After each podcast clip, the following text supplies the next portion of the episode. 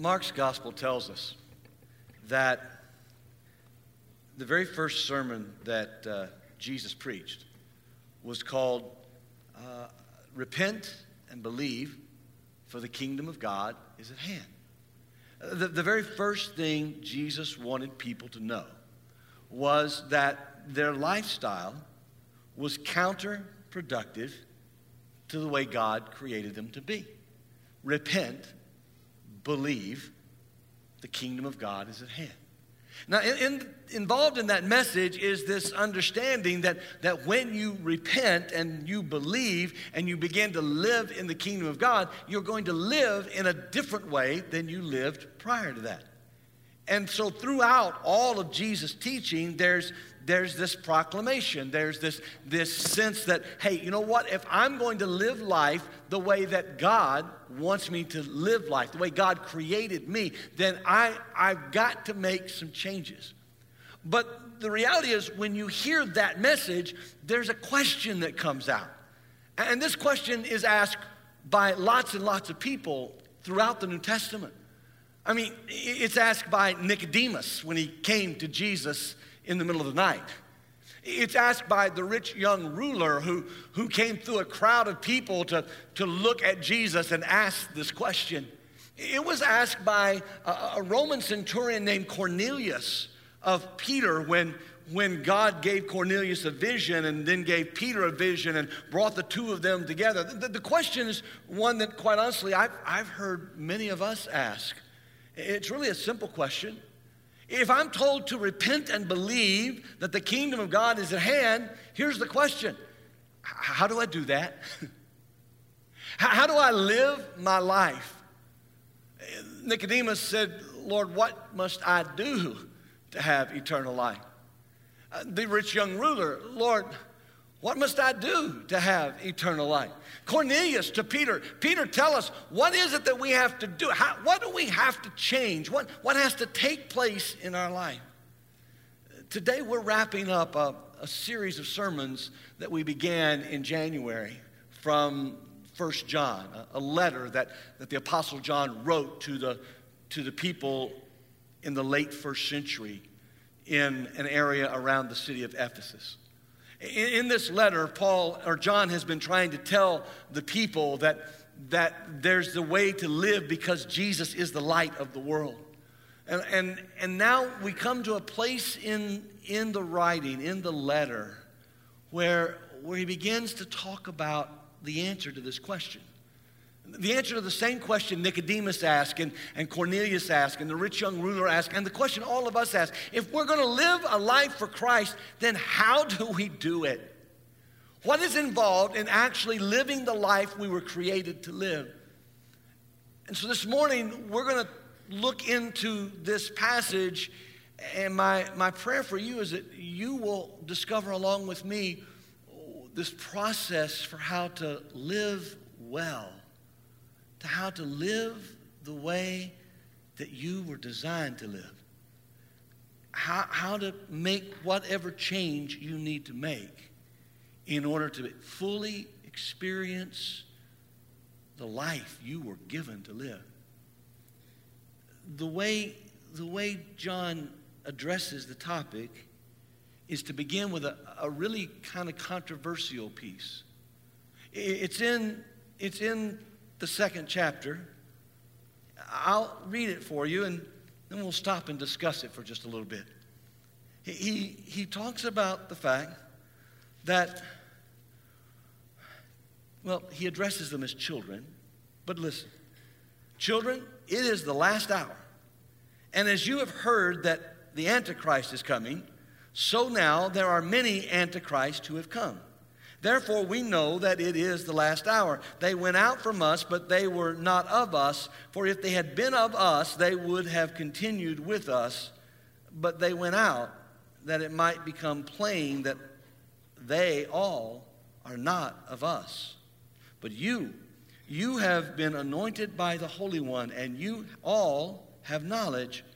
I write to you not because you do not know the truth, but because you know it and because no lie is of the truth. Now, here's, here's why I'd say that's kind of controversial. Uh, see, there was this rumor going around, this teaching that was happening, that said that, that there would be this one person who would come, who would be the, the persona of being against Jesus, being anti Christ. And what John is teaching them is that no, no, you don't, you don't need to look for an individual. Maybe you've not heard things like this, but growing up in a preacher's home, I, I, I heard everybody identified by visiting preachers. My father, not so much, but visiting preachers. I heard everybody from Henry Kissinger to the Pope identified as the Antichrist, okay? And some of you are too young to know who Henry Kissinger is, but I hope you've read the history books, all right? Now, currently, I've heard everybody from Bernie Sanders to Donald Trump identified as the Antichrist, all right? I, have heard all kinds of teachings. Here's what John's saying John said, Look, quit looking for an individual. You've got to know that any person, any thought process, any way of looking at the world that is against who Jesus is, is anti Christ. And what he's saying to them, to these people, and to us, is that we live in a world where there's a, even though it was created by God, even though God made us in his own image, there are people among us and there's a world in which we live that actually goes against its creator. And if you're going to live in a world that is anti the creator, that is anti Christ, quit trying to find one person to blame everything on. Instead, instead understand You've been called to live in the kingdom of God. You've been called and given the truth of Jesus Christ. You've been given the way to find your created meaning. You've been called to be for Christ in a world that is anti Christ. So stop trying to identify, stop trying to pinpoint. Instead, live your life in the positive note for who Christ is and what He wants to do in your life. That's what it means to live well. It means to live in a way that allows you to connect with God through Jesus Christ. And from that point in the argument in 1 John chapter 2, John begins to give us eh, the, the components, give us the steps. He starts this way living well, living connected to Christ, begins with a confession that connects you to Jesus in all of your life. It, it begins with a, with a confession. Now, uh, when we, when we say confession, uh, I, I'm not talking about a confessional booth. I'm not talking about coming and laying all your sins out before people. Instead, I, I'm talking about making a confession of what you believe. I confess I believe this. Now, is there a part of laying out all of your past involved in that? Yeah. Because what you're saying to God through Jesus Christ is God, look, I know I've been living anti Christ. I've been living against the way I was created to live. And so now I come to you and I understand you sent your son. That's what Jesus said to Nicodemus, wasn't it? He said, God so loved the world that he gave his only begotten son. That whosoever believes in him, anybody who believes in him, they, they could have eternal life. He told Nicodemus, Look, you've got to be born again. Nicodemus is like, What, I have to go back in my mother's womb? Well, no, no, no, no, Nicodemus. We're talking about being born in your spirit. What he's saying is you've got to go from being against Christ, being anti Christ, to being for Christ. You've got to confess, you've got to believe that he can change who you are and connect you to God. John says it this way to the people to whom he's writing Look, I write to you not because you do not know the truth, but because you know it, and because no lie is of the truth. Who is the liar but the one who denies that Jesus is the Christ? This is the Antichrist the person who denies the Father and the Son. No one who denies the Son has the Father. Whoever confesses the Son has the Father also. Let what you heard from the beginning abide in you. If what you heard from the beginning abides in you, then you too will abide in the Son and in the Father. And this is the promise that He made to us eternal life. If you want to live well, if you want to find the life you were created to live, then it begins with you being willing to recognize that up until this point in time, if you do not know Jesus Christ as the one who connects you to God, that without Jesus Christ, you have been living anti God or anti Christ or anti yourself because you were created to be in the image of God. You were created through Jesus Christ in order to live in connection to Him. So, anytime you are living in a way that doesn't demonstrate your connection to God through Jesus Christ, you're living anti against Christ. And what John is telling the church in the first century, what he's saying to us in the 21st century, is that we have been called, yes, to repent and believe. But when we repent and believe that the kingdom of God is at hand, we are confessing that we are for Christ, not anti Christ. And we are brought into his presence. If you want to live well, it starts there. That's the beginning point. You can't find the life you were created to live until you confess Jesus Christ is the one who forgives you. Jesus Christ is the one who loves you. Jesus Christ is the one who has mercy towards you. Outside of Jesus Christ, you cannot fully experience the way you were created to live.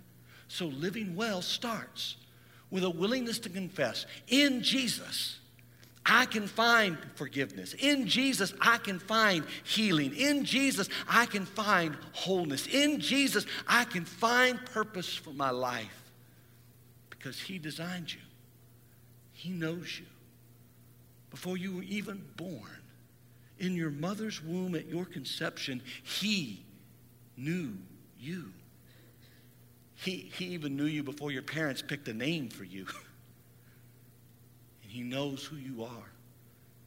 And when you confess that, when you are willing to say, you know what, this is the truth of my life, I'm going to live connected to Him in all the places of my life. Not just where people see me, not just where I have Christian connections, not just in the public places, but in every place of my life. I'm going to live connected to Him.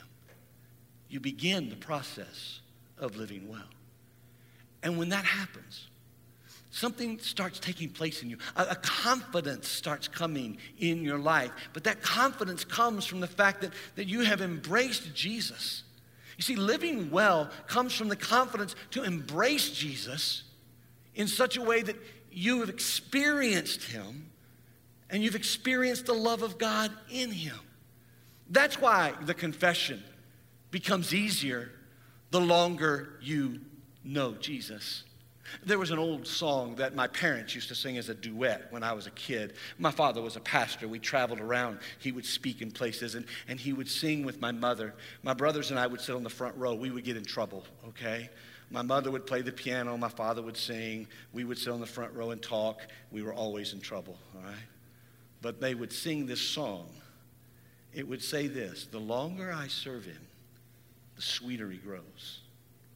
The more that I love him, more love he bestows. Each day is like heaven.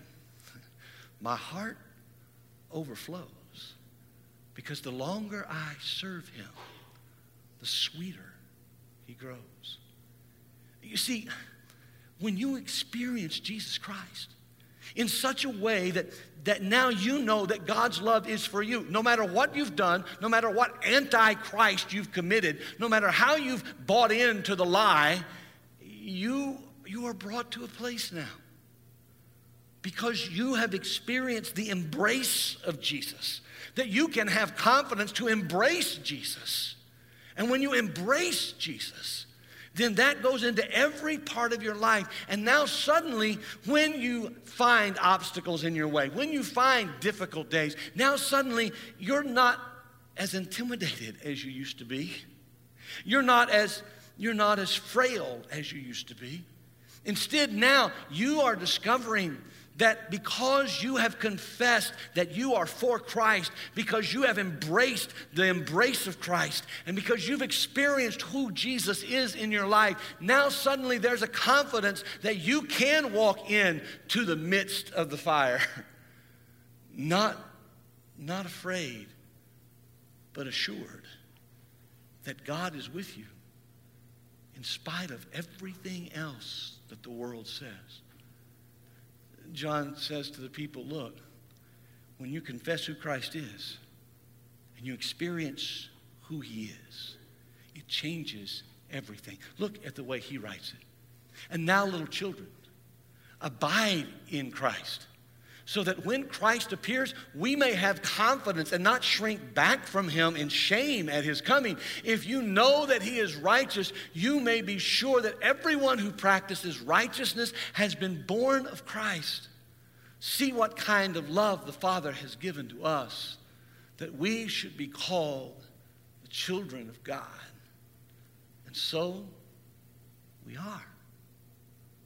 Sometimes I, I, I think in our human frailty, we begin to let fear dominate us so much that we forget how much confidence we can have in Christ, how much we can remember, how much we can experience, how much we can know that Christ is in us and for us, and that He wants to love others through us. Because you see, when, when, we, when we confess Christ, and we experience Jesus, and we embrace that experience in such a way that it's now throughout all of our life, then, then living well begins to change the way we look at the world. It, it changes it this way living well causes us to respond to Jesus' leadership rather than reacting to what's happening in the world. I want you to think about that for a minute. If we really confess Jesus Christ, if we really embrace our experience of Jesus in every part of our life, then what's happening in the world around us doesn't really matter.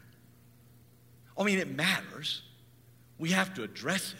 But we don't take our cue from it. We don't take our instructions from it. We don't have to use the world's ways to accomplish divine means because the divine means are better than the world's ways. We take our cue from who Jesus is. We listen to his leadership. Now that doesn't mean that there's that there's something necessarily evil about anything unless that thing is against Christ. And what I've learned is that the things that are against Christ are not, are not things, they're hearts. Their hearts, their, their, their minds, their, their ways of thinking, their, their ways of living. See, it's not so much whether or not the thing is evil, it's the person in charge of the thing. I, I had a professor who said it to me once this way in an ethics class. He said, you, you see a young man playing with a ball next to a street. As he's playing with the ball, it kicks off of a rock and it goes between two cars. And the young man, without, without thinking about the cars coming by or the danger involved, darts between the two cars to get his ball. Another man on the other side of the street sees the car coming that's going to crush the young man who's after the bouncing ball. The man who sees the danger throws himself in front of the car pushing the other gentleman to safety, and gives his life. We as humans go, heroic, wonderful. But the real question is not whether or not the man jumped in front of the speeding car. The question is, why did he jump in front of the speeding car? Did he jump in front of the speeding car in order to, in order to show someone that he was powerful? Did he jump in front of the speeding car in order to have his name blazed across the headlines to say, this person's a hero? Or did he sacrifice his life because of his commitment to sacrificial living? and the ongoing life of the other person. For you see, that's the love of Jesus. The love of Jesus is not to make us heroes. The, the, the, love of Jesus is not to give us fame and fortune. The glory we sang about earlier, the glory to glory to glory, that's not about us. That's about God. And it's the motivation in your heart.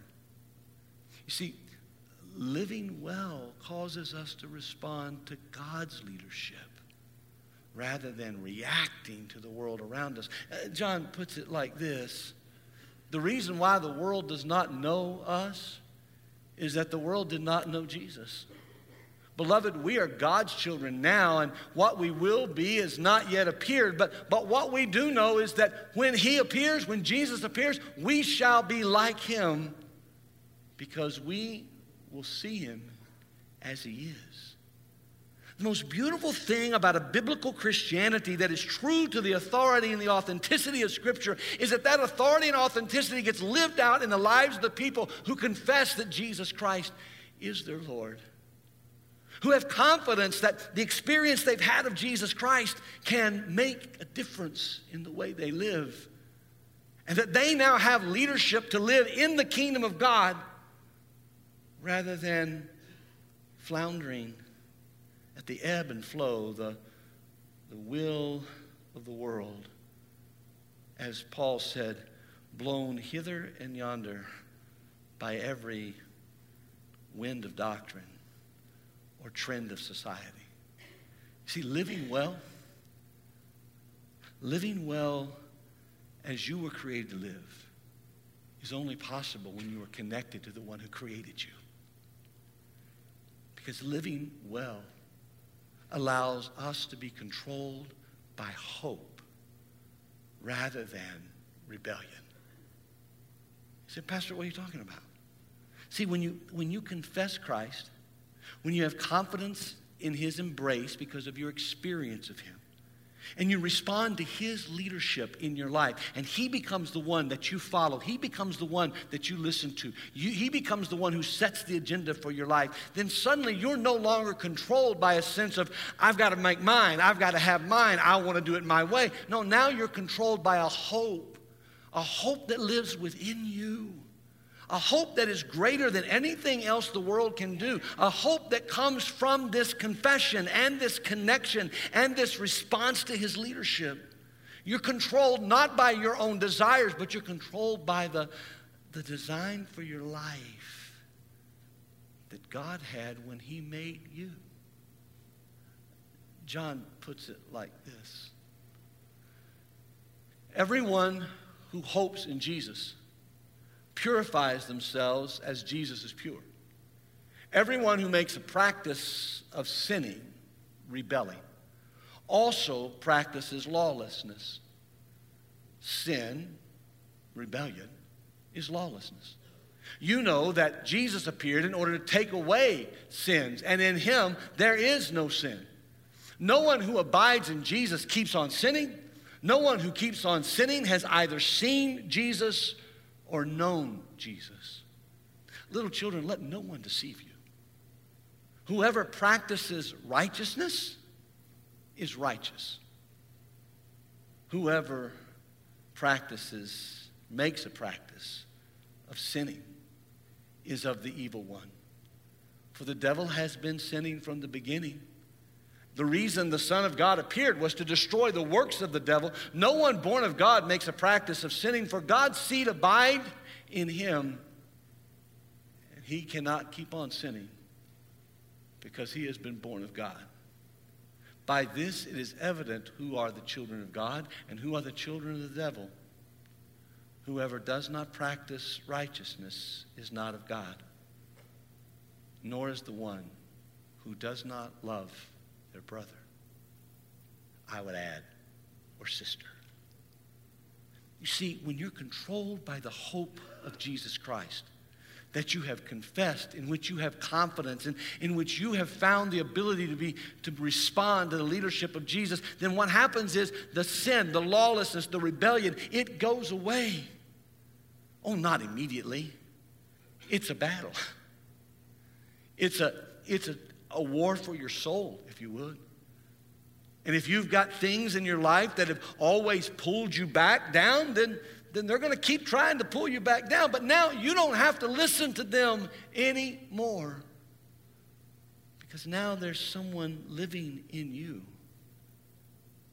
Eh, John puts it this way a little later on in this letter. He says, Greater is he that is in you than he that is in the world. What, what, what John's wanting the church to know, what, what the Spirit of God is wanting us to know in the 21st century, is that in the midst of a world that is against the cause of Christ, there is, there is the kingdom of God made up of all the people who confess that Jesus Christ is Lord and that that kingdom is greater than the kingdom of the world. When the world fades away when the world is done when it's all over however it ends when it's all over the kingdom of god will still be here. The people of god will still live. When the rest of the world fades away when all the rebellion ends in destruction the kingdom of god is eternal. And you and i have been invited to live in that kingdom. Not someday, today. Not in the future only, in the present now.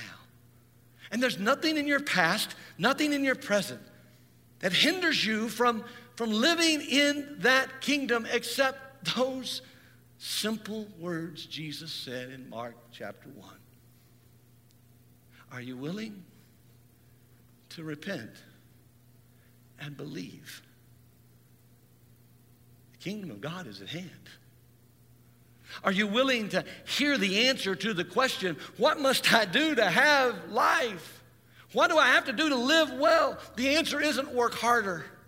The answer isn't trust more. The answer isn't go to church more often, although that would be nice. The answer is are you willing to confess your loyalty to Christ? Are you willing to have confidence in His embrace? Are you willing to experience what He has for your life in such a way that, that you respond to Him instead of reacting to the world so that you are controlled by hope instead of rebellion. I guess the reality is, it's just a question that every one of us has to answer. It's a question every one of us has to answer. What's your answer?